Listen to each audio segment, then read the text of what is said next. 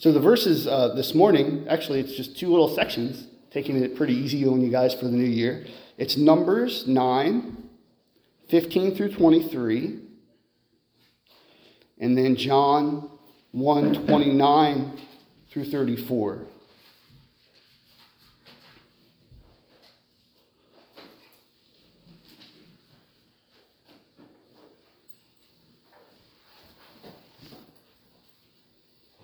So start out in Numbers 9, 15 through 23. I'm actually calling this Following the Cloud, is the name of today's sermon. Now, on the day that the tabernacle was erected, the cloud covered the tabernacle, the tent of the testimony, and in the evening it was like an appearance of a fire over the tabernacle until morning.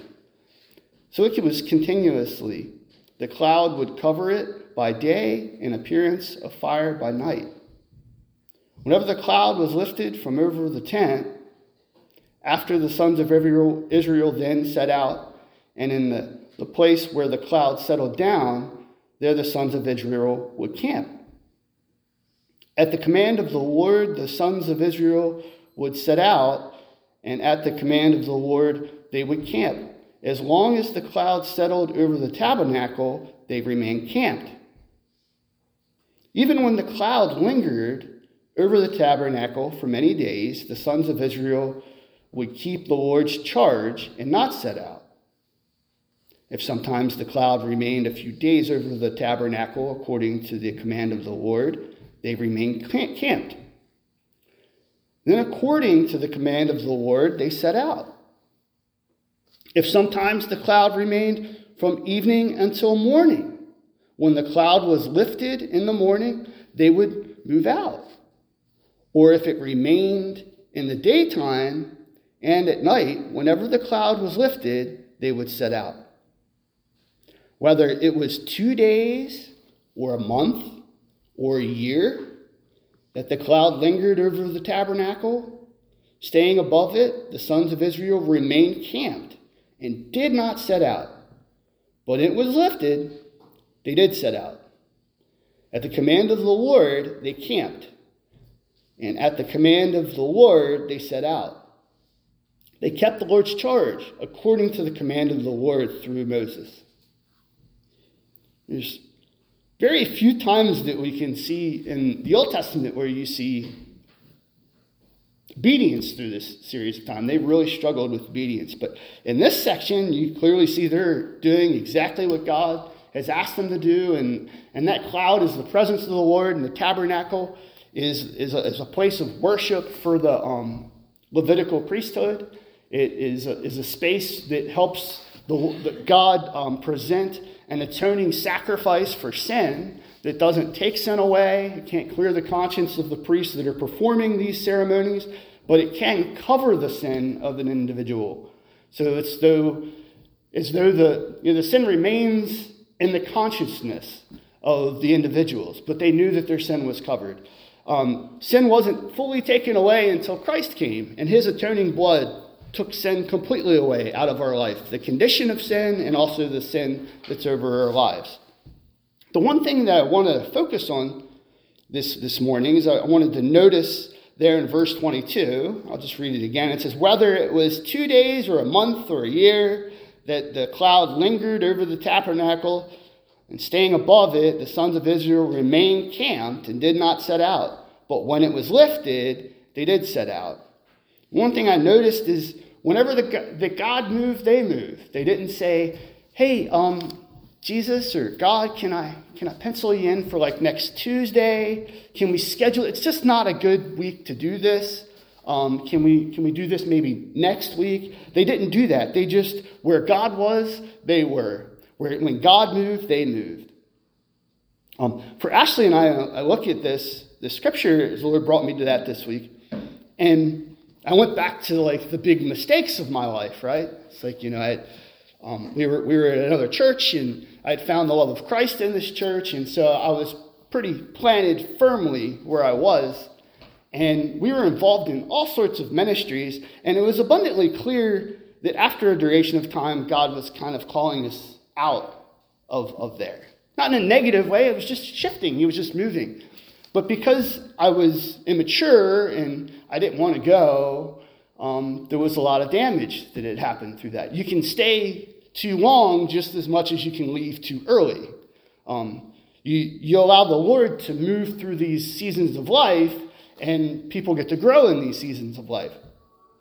But I, because of my my immaturity, we, we had a lot of problems. And later on, we had to go back and we had to make some things right. God, God redeems everything, right? Nothing is left behind to the Lord. Um, you say that like timing is everything, but to the Lord, obedience is everything, right? So as we roll into a new year, um, I think it's a, it's a very good time. The culture is very much into doing, um, what do they call that? A New Year's revolution? Oh, resolution. Yeah. The, I, I, have a resolution never do a resolution. That's my resolution. But um, it's, it's a good time to reflect and say, like, hey, look, what's, what's God want to do? Um, take, take a look and say, hey, look, what, what are the goals and the things that God has for us maybe this year? This something that this week. What are, what are the things that the Lord is planning to do as a church, as a congregation in this space?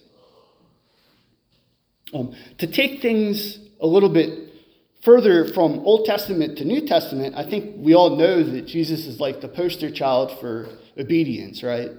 He's like the gold standard of, of following the Father's voice.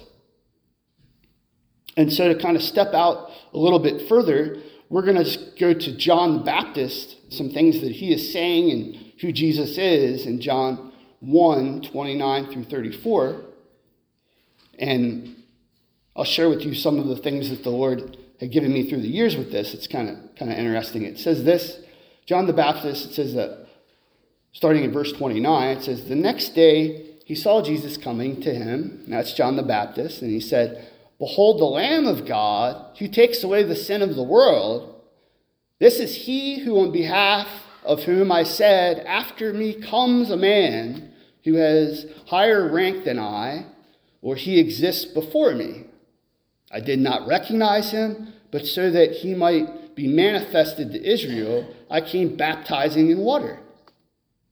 John testifying, saying, I have seen the Spirit descending as a dove out of heaven, and he remained upon him.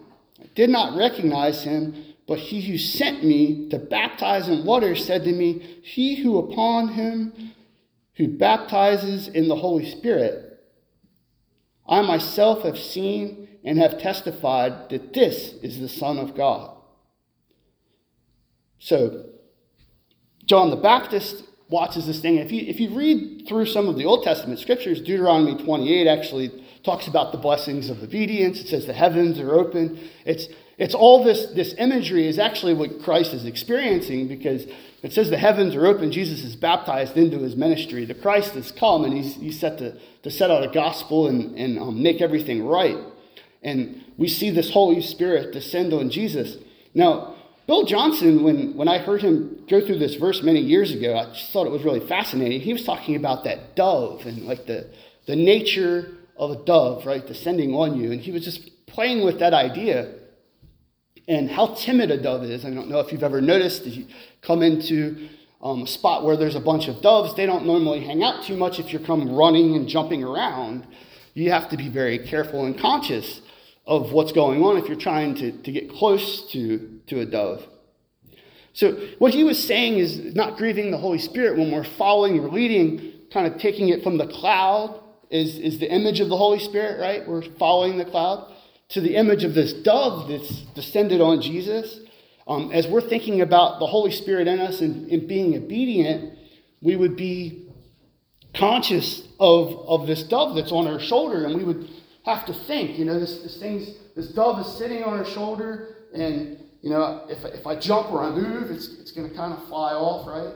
Um, you, what, is, what does the dove want? What's it want to do? You know, okay, so I feel, so I think, okay, I'm going to move cautiously this way. I'm thinking about what's going on, and we just move and we step in, we listen and we obey. We listen and we obey. That's, that's uh, the, the principle of walking with the Holy Spirit. is that instead of me thinking about all the things that I need to do on my agenda, we're thinking about the Holy Spirit and the Holy Spirit's agenda. We're being Holy Spirit conscious. Um, one of the things that had happened in the last three years through this STEP program, they introduced me to this thing called the Missional Project. And I don't know, I might have driven Art and Cheryl crazy with this because I've talked about it every committee meeting and I couldn't figure anything out.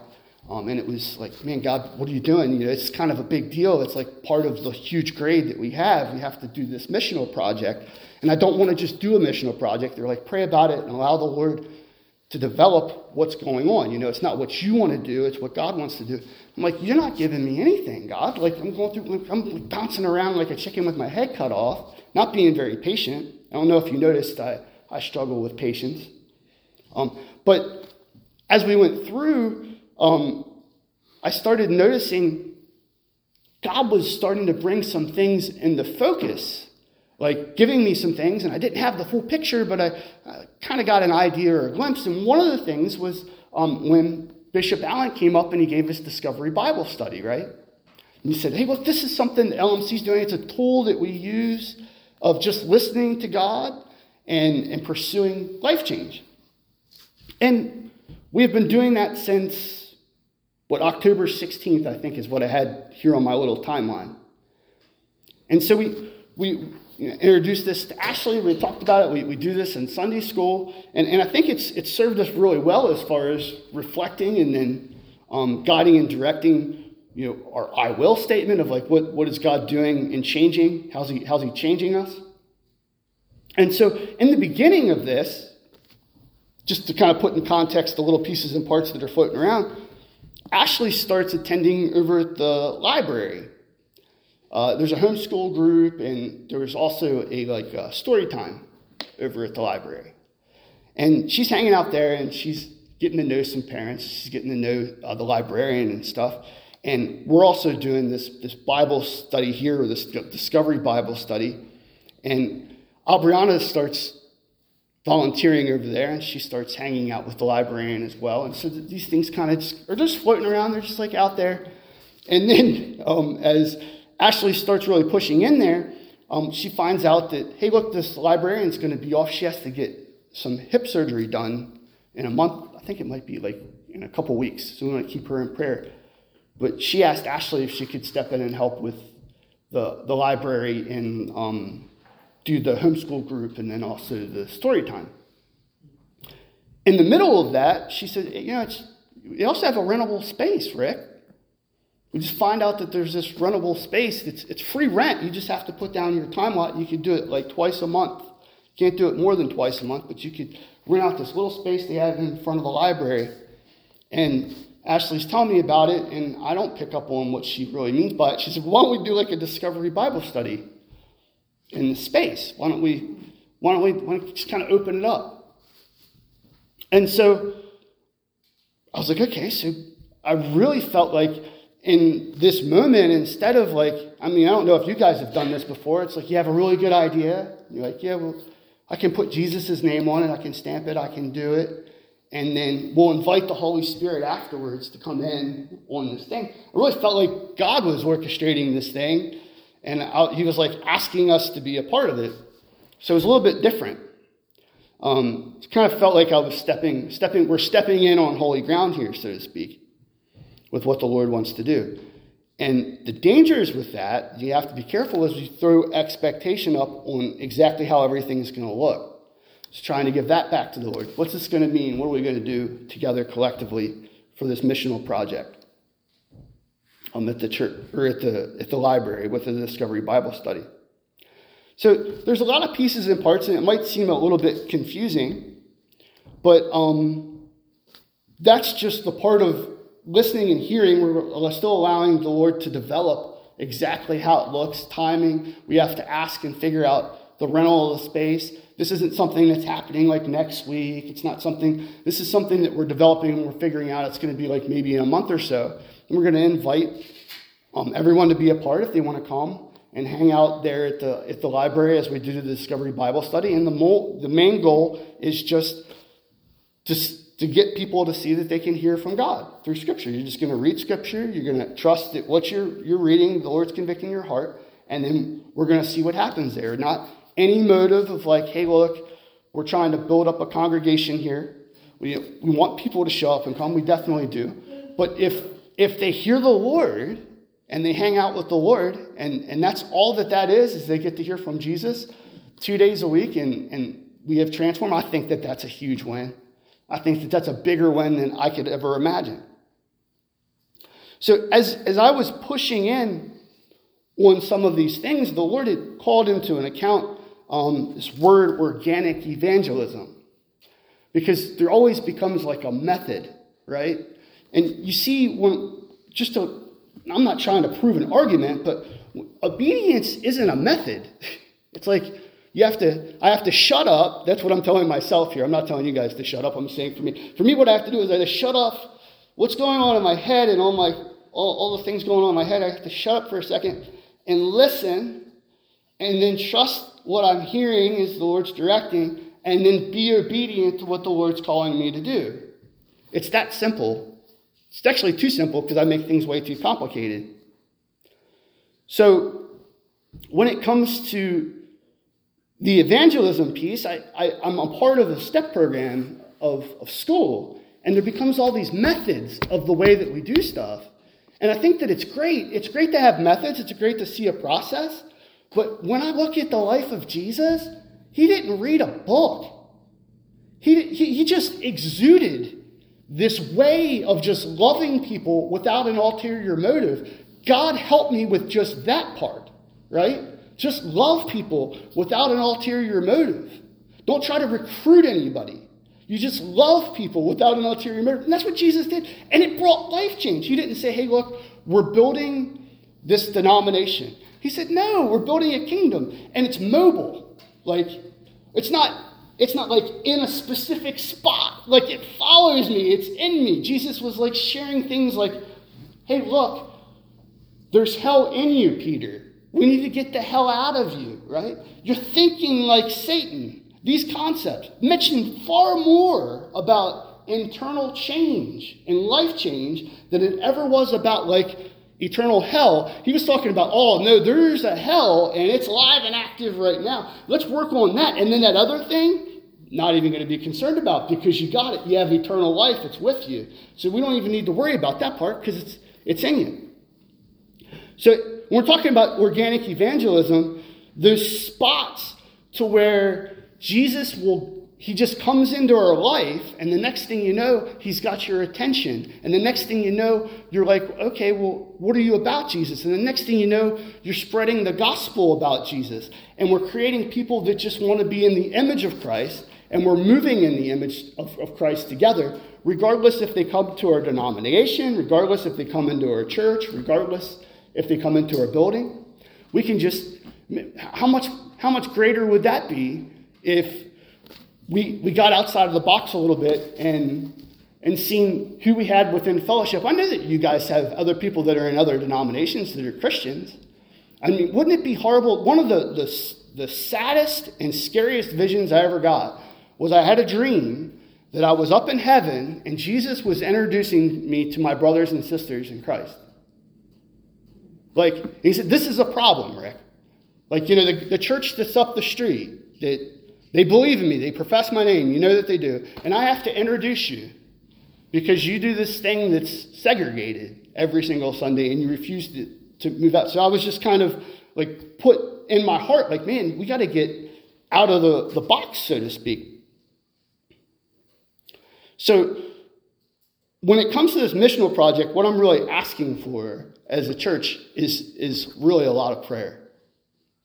And I ask you to, to ask yourself and pray if you, what you want to be a part of with it. Do you want to come and, and hang out? I know that there's, there's so much encouragement that happens right here.